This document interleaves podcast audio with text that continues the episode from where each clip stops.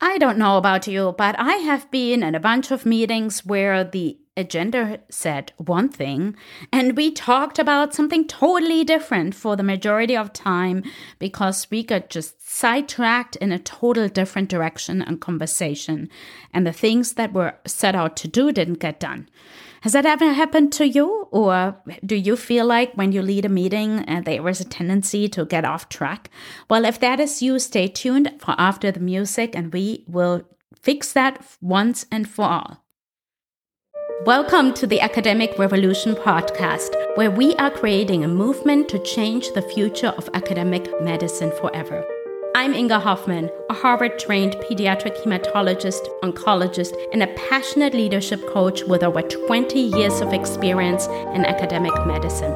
This is the first podcast for academic physicians that will show you how to achieve higher productivity, become an impactful leader, and create a highly successful career doing what you love without sacrificing your personal life.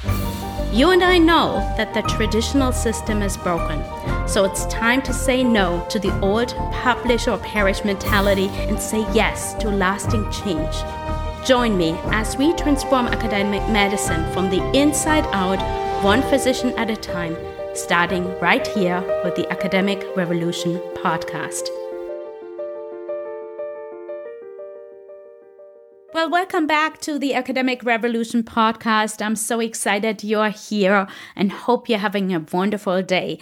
Um, today is part three of the podcast series on how to run effective meetings in medicine. And today we're going to stay uh, talk about to stay on point and make sure that your meeting doesn't get hijacked. So again, this is the third of a four-part series on how to run effective meetings, which is straight from pillar number two of the Physician Success D N A Method. And pillar number two is all about leadership identity. But that doesn't mean just leadership like identity. That also means leadership skills. And I would say one of the most remarkable leadership skills you can have is actually really lead meetings well. There's so much more than just logistics and agenda that goes into it. It's communication. It's being a visionary. It's uh, edifying people and also redirecting people. It takes the whole gamut of leadership to run a meeting really well. That's why it's sitting under this pillar, and today we're going to get right into it. So the last two episodes, you can go back to episode thirty-eight and thirty-nine to listen to setting expectation for the meeting, which was last week, and then also to create the correct setup for the meeting. So these were points we talked about that pretty much happen all before the meeting. Today, I want to talk about managing expectations, staying on point in the meeting, and managing difficult people. Um, this is going to be interesting. So I want to give you a couple of quick tips. This should not take too long. That really help you to make sure your meeting stays on track. Well, the first one is very clear. To stay on point, you need to make sure you have an agenda, and if you did the right process and followed the four steps that I'm outlining in these four podcast episodes, the very first step was to set an agenda. And I have to say, many people skip that. I have done that at times, and I still sometimes run the risk Uh, if there is a standing meeting, to not be as mindful with the agenda. So really important, set a very clear agenda so everybody knows what to expect, what's on the docket for discussion, and how much time things should take. Just take your best guess. So the agenda is really your roadmap and your blueprint for that meeting. And it is something that should keep you on track and help you stay on point as a guide, so you are mindful when things get a little bit off track and the conversation gets led elsewhere. We also talked about last time that it's really important to set the right expectations, meaning you know exactly what a win looks like at the end of this meeting. How can we know at the end of our time together that this was a successful meeting? So that is really critical when you talk about expectations and setting expectations, which we talked last time. But then there are situations, and I'm sure you have all experienced them in various meetings across medicine, across even lab meetings, where things get a little off track, where people might come up with ideas that are really good ideas, but not directly related to either the agenda or the desired outcome of that meeting. People might bring up important conversations, topics, problems that definitely need attention, but that are not moving forward the needle of what needed to be addressed that particular day in that particular meeting.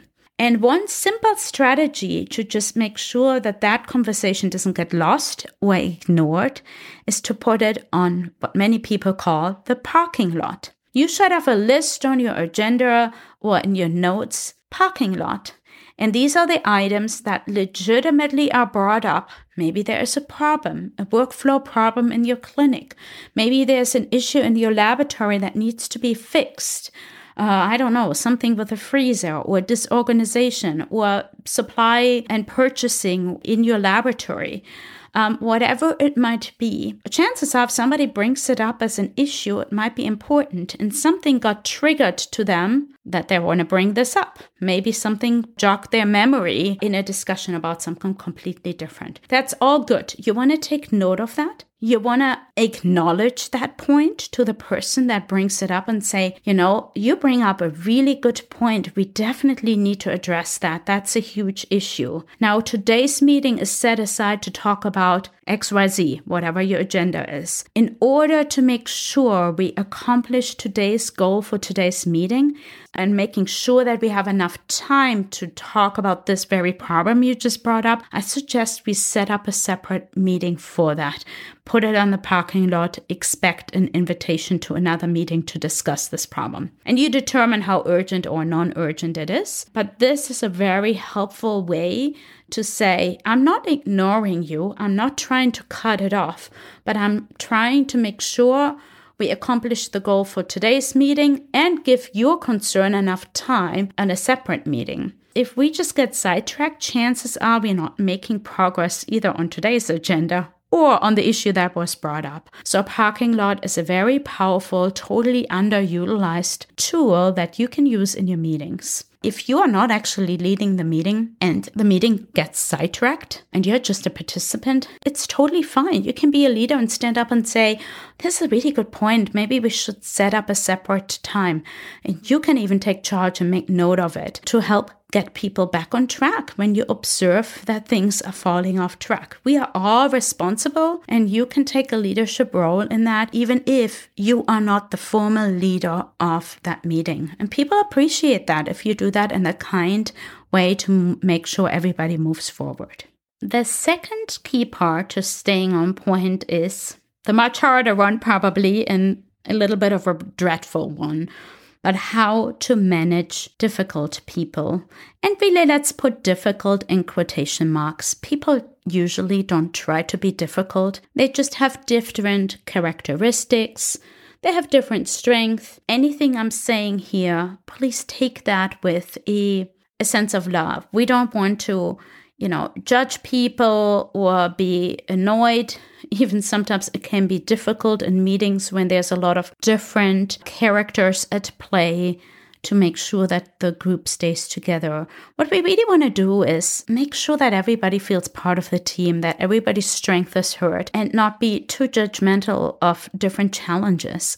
Just know how to kindly and in love redirect for the greater purpose of making sure the desired outcome of the meeting is met to bring the mo- group forward and move the team forward. So, what are some difficult situations that might come up that I want you to just be mindful about? And again, be a leader to step up, to redirect those situations in a loving and kind way. So the first one is there is always some people that um, that are just sort of the chatter type of people, they they might have side conversations, for example. They start conversations with somebody, they are their neighbor at the table, and then it gets very disruptive. This often happens in bigger t- uh, meetings, or when meetings don't start on time. That's a whole nother thing. You must start your meeting on time. We can talk about that next time. But the key part is that uh, people started chatting because they are like, oh, we are still waiting for other people. And then it's really hard to stop those side chatter conversations. So if you have side conversations going on, you need to make sure that they come back to the table and not sort of hijack the meeting on the side. So one way to bring them in, to just maybe say, hey, is this something that the rest of the group might be interested in hearing as well? Could you just maybe speak up about that? And then it will become very obvious, like either they talked about the weather or their latest vacation or some other stuff that is irrelevant to the meeting, and they will apologize or they will say, oh, you know, we were just talking about X Y Z, and they bring it to the group. Again, that's a respectful way to do that.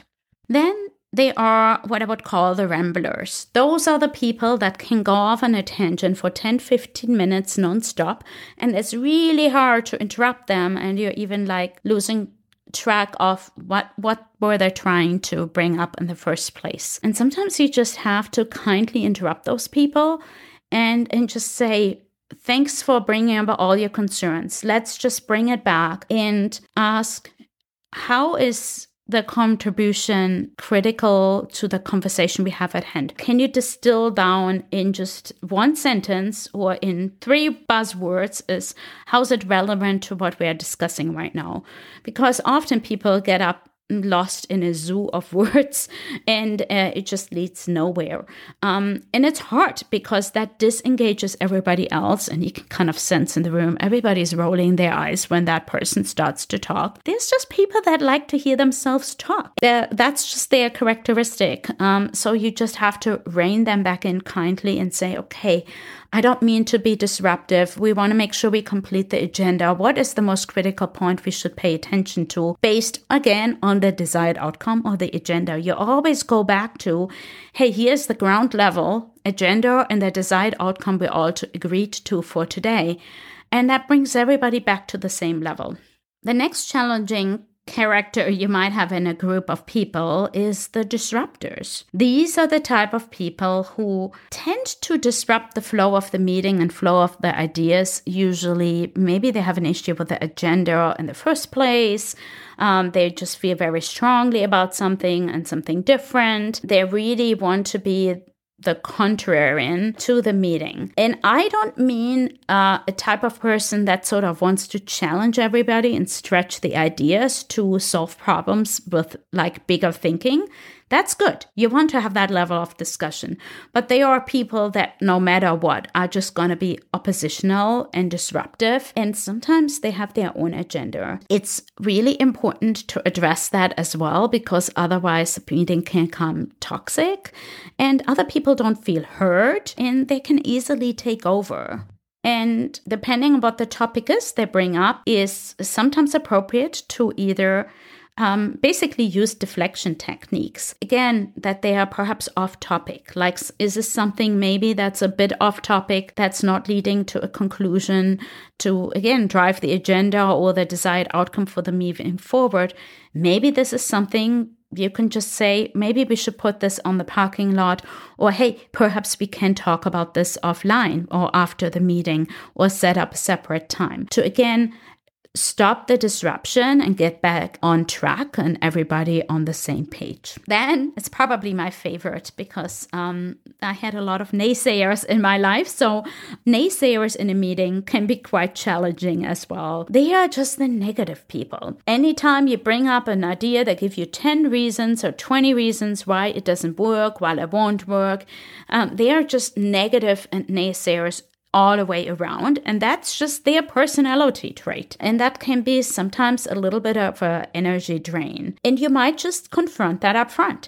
If there is somebody in the room that constantly says nay and it cannot work, you might just bring it back to the group and say, well, is anybody else feeling this way? Is there enough evidence? Is this enough of a big issue that we really need to address this? Uh, and a lot of times you might find is, yeah, some people say, yeah, my, that, that might be the case, but people usually don't feel that strongly, especially if it's like a real naysayer that sees a problem in just about anything. And sometimes you just have to say, I see your point. I think we won't know if it works or doesn't work until we try it out, which is actually true for everything in life. So you really want to kind of um, not expose in a negative way, but bring it out in the open, what the naysayer says, or there are reasons why something, a problem uh, or a solution to a problem might not work. Just bring that out in the open. Uh, let others chime in again to engage the group. Your goal will be always to engage the group and keep things moving forward versus letting one character, no matter which one, take over and hijack the entire meeting. That's the important part. And the last thing I want to say also about the naysayer is you don't always look in every meeting for one hundred percent agreement, meaning people will likely not agree Uh, on everything or on the same approach. This is not like a one hundred percent voting agreement on X Y Z, uh, but you want to at least create alignment so we can all come under the same vision, idea, and goal, and we understand that there might be some different ways to get there. That's really important. You really want to create alignment amongst the group. And then the last person I would say um, to worthwhile mentioning is sort of the, the crier. The crier is people that always feel wounded, hurt, not supported, and sometimes have their own pity parties. And it's important to hear these people. Acknowledge they hurt. Make sure they feel hurt, but then you also have to move on. You cannot like sit into the, the pity party, or you should not open doors to a pity party. That might just drains the energy of the meeting and the entire group. Again, you want to keep the energy up, but you also want to acknowledge what people are feeling. So they felt hurt. They feel like, yeah, man, I'm having a hard time f- with executing on this project, for example. And they have a hundred excuses or a hundred reasons why, or maybe they have some real valid horrible things happening in their life. Hear them, but don't let that hijack the meeting. And maybe sometimes people then need some personal one-on-one support, and you can offer that as well for some more personal directed time. And the last thing I want to say as a leader, you want to really make sure that you didn't lead the meeting well, that you are ahead of time, kind of familiar. You, chances are, if you know the people in the room, at least most of the people, you have a good sense who is going to be Uh, maybe going off on a tangent and rambling a little bit too much. You kind of know who is the oppositional person that always is kind of going in the opposite direction and a little bit disruptive that way. You might know who is going to be the naysayer and just doesn't believe anything ever will work out. Um, so be mindful of that. But they're all stakeholders in some way, Uh, and important to the conversation, otherwise I shouldn't be in the room. And if that is true, just, you know, be mindful, be prepared, know their characteristics, and then be mindful as you call on some of these people, perhaps even during the meeting, what their response might look like. But also know there are some other people you can call in to help you even redirect the conversations based on their characteristics and strength. So always make sure you keep on engaging various people to keep everybody moving forward. And again, you want to avoid that people check out of the meeting because someone or a group of people is taking over, because then you lose the real estate in the room, the value of those other people and the interest, and then people just kind of get frustrated. So in summary, when we talk about staying on point, the first one, you have to make sure you have an agenda to follow and keep the desired outcome in mind. Second one, utilize the parking lot when things get off track, but make sure you acknowledge those important items and follow up on them. And number three, we talked about managing challenging or perhaps even disruptive people, meeting them with, uh, with love, with kindness, with care, but also being assertive, being a leader and actually redirecting the conversation, not just for your sake, but for the group's sake, that the goals and vision for the group is driven forward. With that, um, I will see you in the last episode, or I will hear you. We talk to each other in the last episode part four of how to run effective meetings. In the meantime, go to inga hofmann dot com, one F, two N's, forward slash meetings, again, ingahofmann.com forward slash meetings, and download your free guide, How to Run Effective Meetings in Medicine. I put a little quick cheat sheet to, for you together that you can use uh, at your institution, whether it's a lab meeting, a leadership meeting, a clinical uh, operations meeting, whatever it might be. This will be a highly valuable tool for you to run your meetings effectively and perhaps even get some meetings off your calendar. We can talk about that another time too. Have a wonderful day and talk to you soon. Thank you so much for listening to the Academic Revolution podcast today. If you've gotten value from today's episode, I would love for you to share it with your friends and colleagues and help create a movement that changes the future of academic medicine forever. Also, don't forget to follow me on Facebook, Instagram, or LinkedIn, and visit inga hofmann dot com for more information on how to work with me. Links are in the show notes.